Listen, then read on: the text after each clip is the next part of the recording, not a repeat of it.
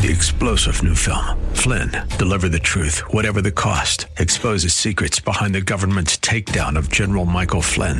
Flynn knew what the intel world had been up to. He ordered the first audit of the use of contractors. This set off alarm bells. He told the truth. He was the most dangerous person for Donald Trump to hire. They had to get rid of Flynn.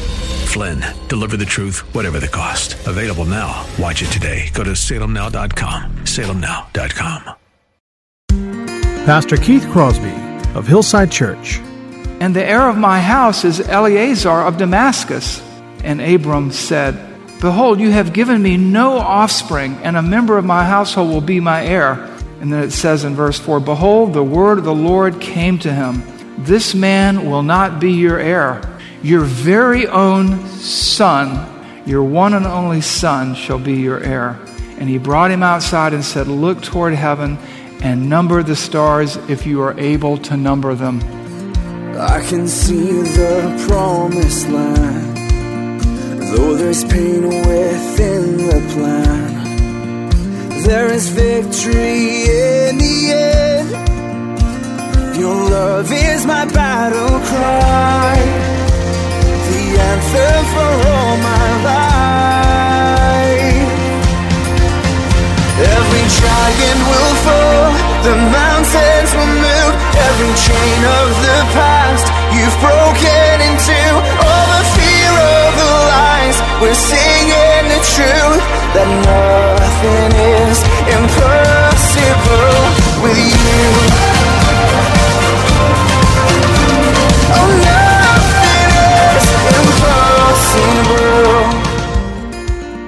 Hello and welcome to the Grace to Live radio broadcast with Keith Crosby, Senior Pastor of Hillside Church in San Jose, California. We are so grateful that you've joined us today for the broadcast, and as we always do, we would encourage you to follow along with us in your Bibles if you can. As we continue today on our journey through the book of Romans, we'll be hearing a message that Pastor Keith has entitled, Your Questions Answered. So if you have your Bibles, Please turn with us today to the book of Romans, chapter 3. Now, here's Pastor Keith with today's study.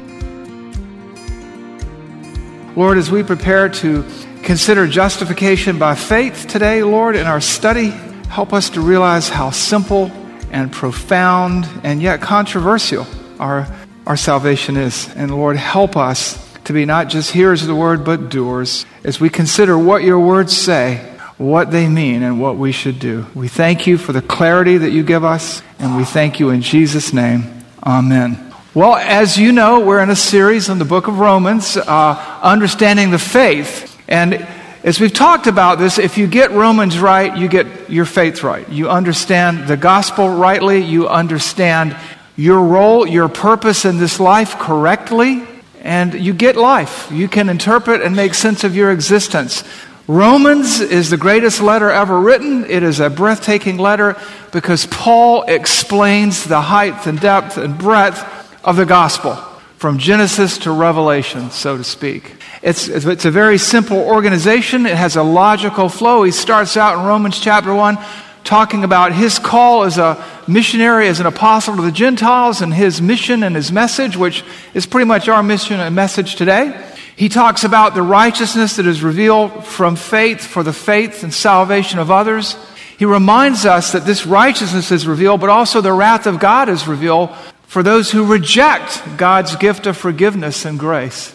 But in Romans chapter 2, he warns us not to become too puffed up or too arrogant that we were all in the same boat. No, none of us are morally superior to the other, and we all needed the same cure salvation. In Romans chapter 3, he tells us that there's none righteous, no, not one, that there's none who seeks for God, and that there's never been a person that didn't need the Savior. And it's not that we're as bad as we could be, but we'll never be as good as we need to be, and therefore we need redemption. In Romans chapter 4, he tells us about justification by faith, that it's a gift. In Romans chapter 5, he defines salvation for us. In Romans chapter 6, he tells us about grace and sin and the relationship. And in Romans chapter 7, he reminds us that we're always going to struggle and that the law of God, the Word of God, will reveal our sin. And in Romans chapter 8, he encourages us with the fact that we can have life in the Spirit and, and what that spiritual perspective looks like, that all things truly, truly do work together for good. In Romans chapter 9, he sort of rocks our world with the fact that God is sovereign in our salvation. In Romans chapter 10, he tells us how to be saved. In Romans chapter 11, he tells us that God is not done with Israel yet. In Romans chapter 12, he tells us how to worship. Chapter 13, how the believer relates to the government and the civil authorities. Chapter 14, how the believer relates to the weaker brother or sister who isn't as far along in the faith as he or she might be. Chapter 15, he tells us about our future hope. And in chapter 16, he wraps it all up for us. It's a glorious, glorious book. He uses a question and answer format so we can understand. He anticipates our questions and he provides us with the answers that we need. That is the book of Romans. Last week, if we learned anything, it is that we are all in need of a Savior, that we're all equally corrupt, that, that everybody needs rescue, that we have no ability to save ourselves, any more than a leopard can change his spots or an Ethiopian can change his skin color. He reminds us that from our youth, our hearts are continually set on evil. And there's none righteous, there's none who fear God, there's none who respect God, there's none who love God. And thank God that He loved us. And in chapter 4, he answers a question that comes to mind then how, how are we saved? I mean, what's the basis of our salvation? And that's what we want to talk about today. As I said before, in chapter 4, Paul continues that question and answer format, and he addresses the Jew and the Gentile, the, the, the Jew and the non Jew, and he uses Abraham as his primary uh, example from history. And he reminds us of how Abraham was saved, and he tells us that's how we're saved. And he makes three statements about our salvation. And I'll give them to you up front. They're in your notes, and we'll come back to them as we work through this. He tells us, he makes statement number one is that salvation is through faith, not works. He tells us, secondly, that salvation is by God's grace. It is a gift. We don't earn it by law keeping.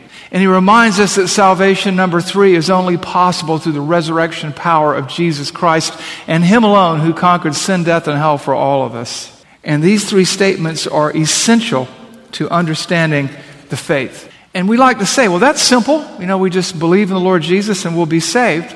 Belief goes beyond mental assent, but soul surrender. We know that. We've talked about this before. We've talked about, too, and this is where I get this from. You've heard me say many, many times that there are only two religions in the world, just two. Many denominations, but just two religions.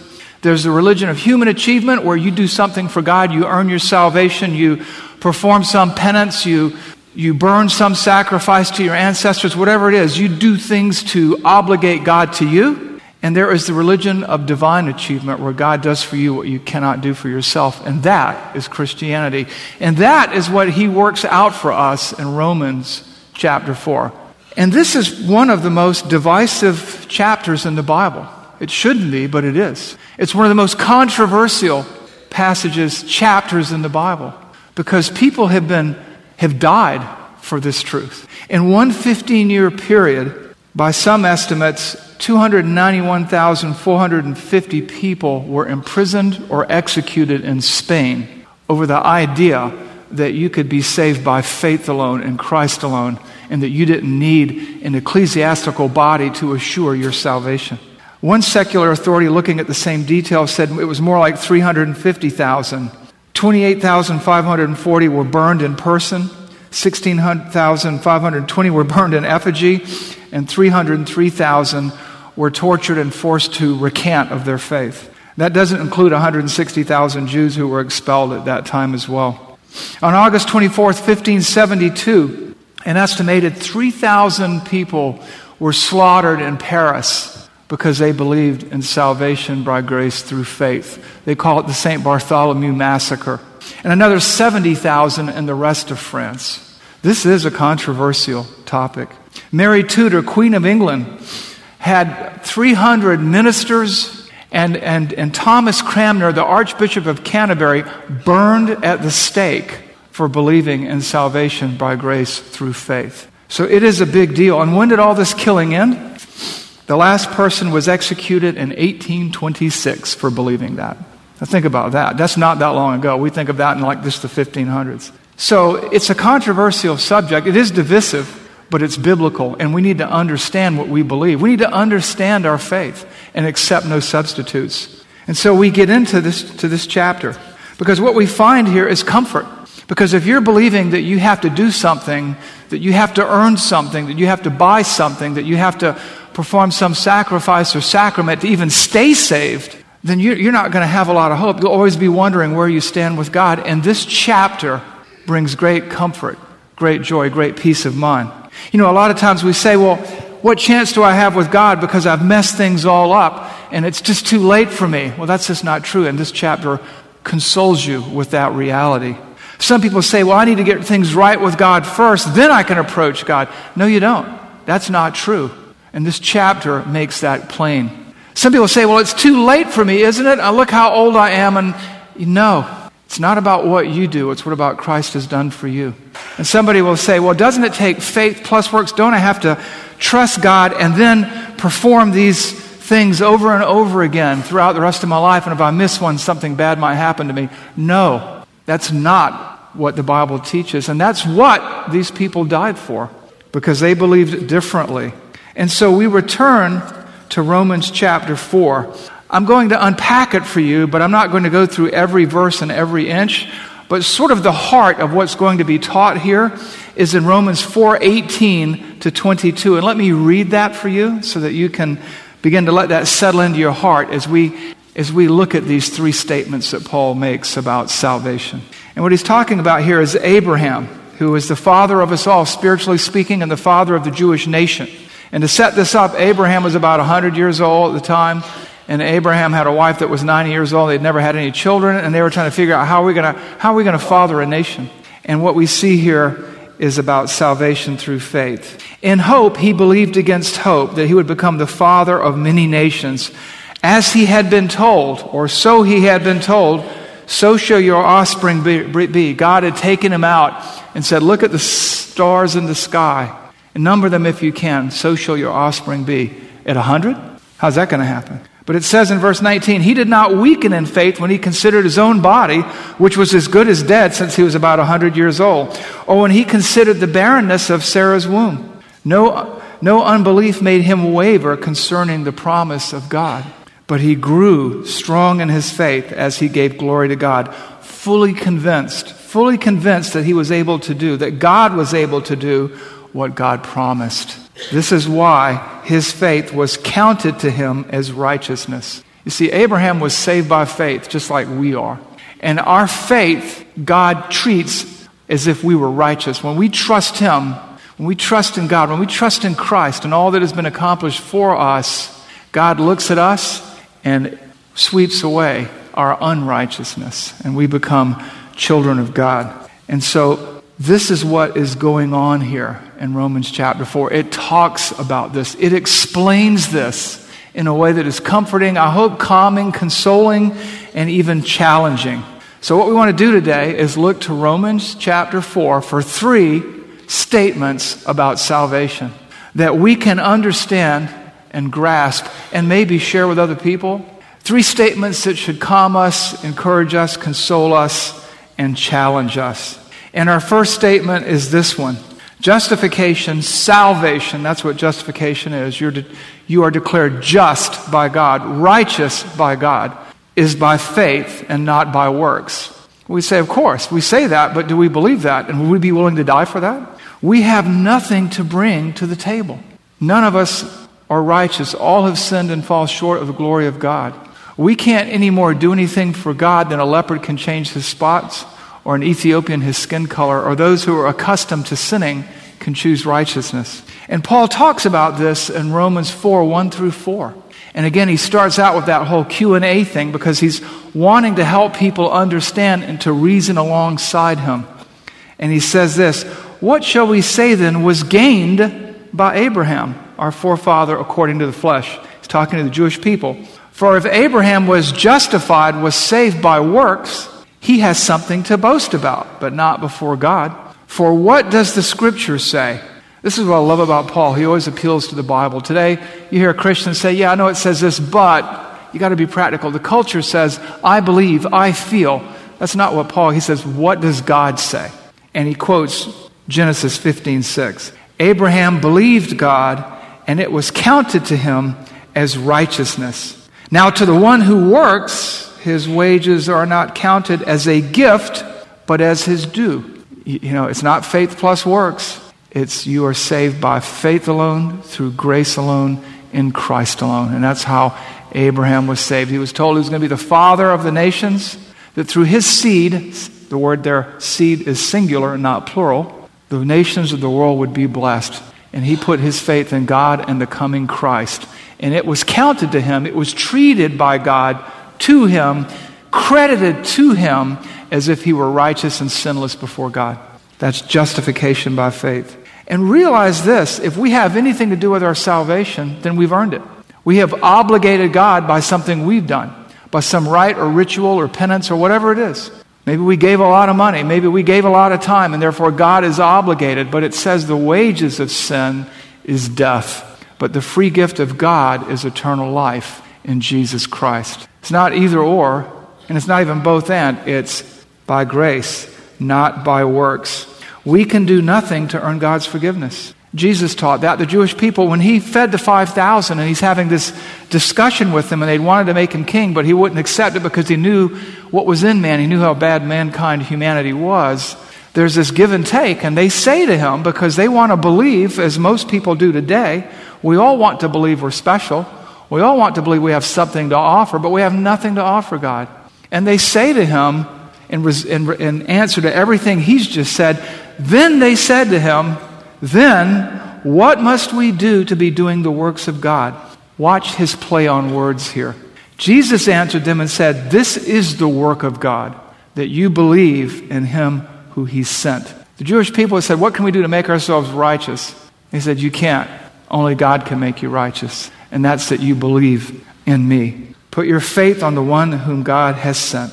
That is the message from Old Testament to New Testament from the very first book of the Bible to the very last. We see this in Genesis 15, 2 through 6. Again, let me just set this up. God has promised Abram, he's not yet had his name changed to Abraham. He says, I'm going to make you the father of many nations. I'm going to give you an heir. Through you, all the people of the world will be blessed. And Abraham believes God and he's struggling with it and everything else. And look what happens here. But Abram said, O Lord God, what will you give me?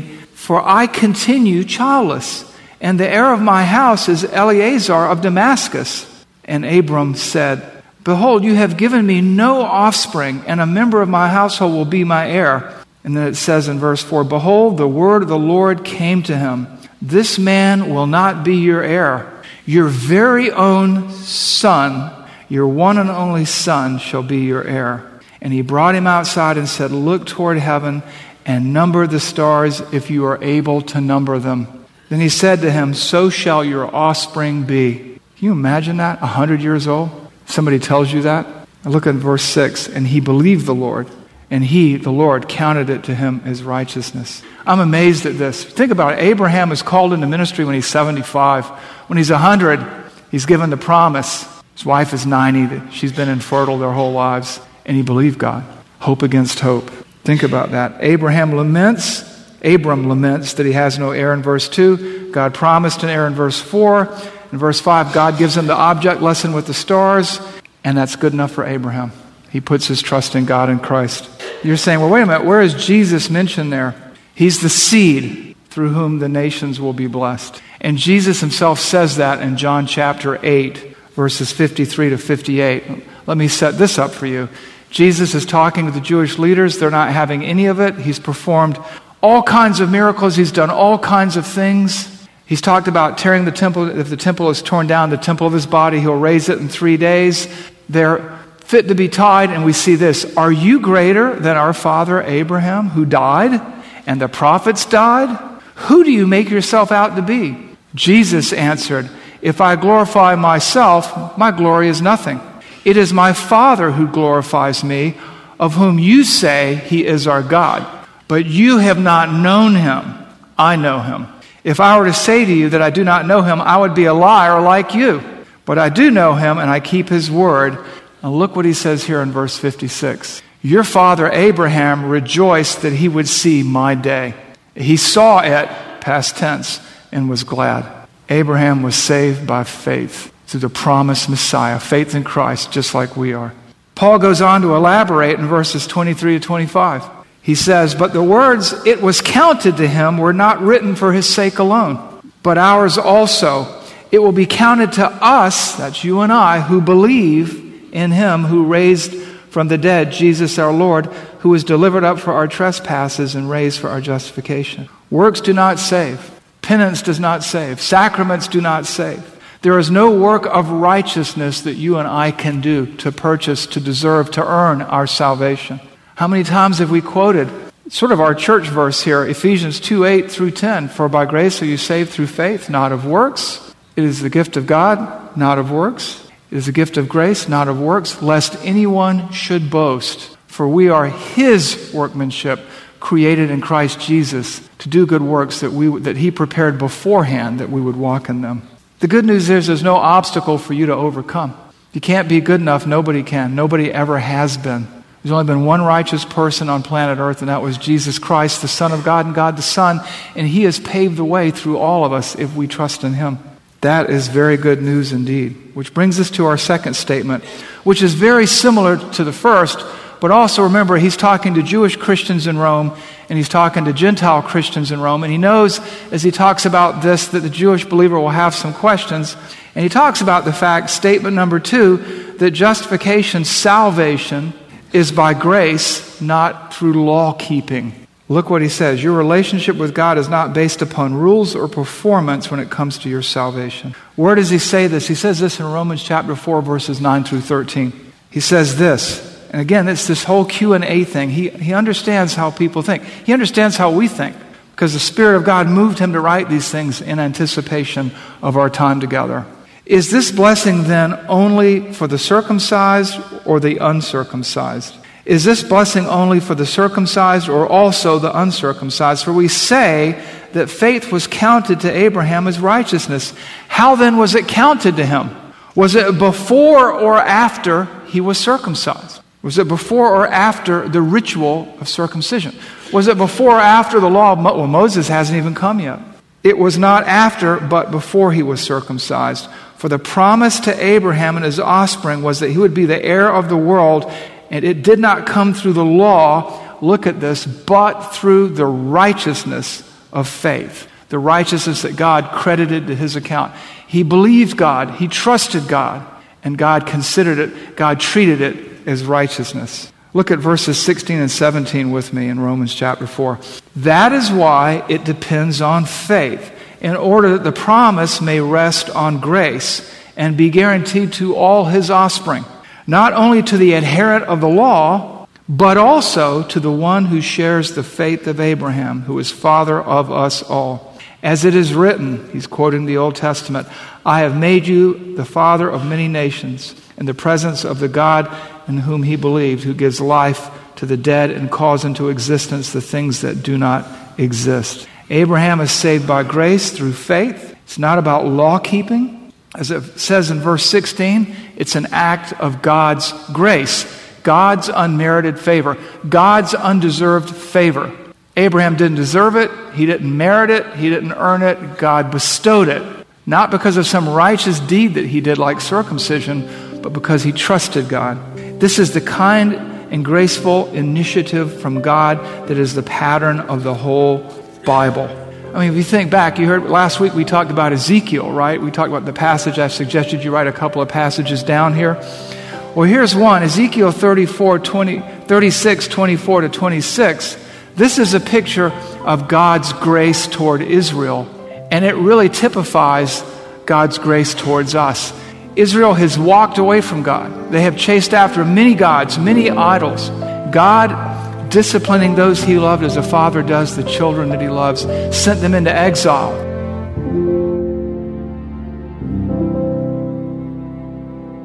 Pastor Keith Crosby with today's Grace to Live radio broadcast.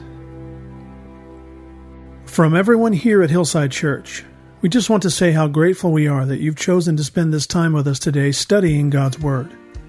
If you have questions about today's program, or if you'd like to hear more messages from Pastor Keith, then I would encourage you to log on to our website, hillsidechurch.org, where you can find more messages and content from Pastor Keith in the Sermons Archives tab, as well as links to Pastor Keith's blog and the new Out of My Mind podcast.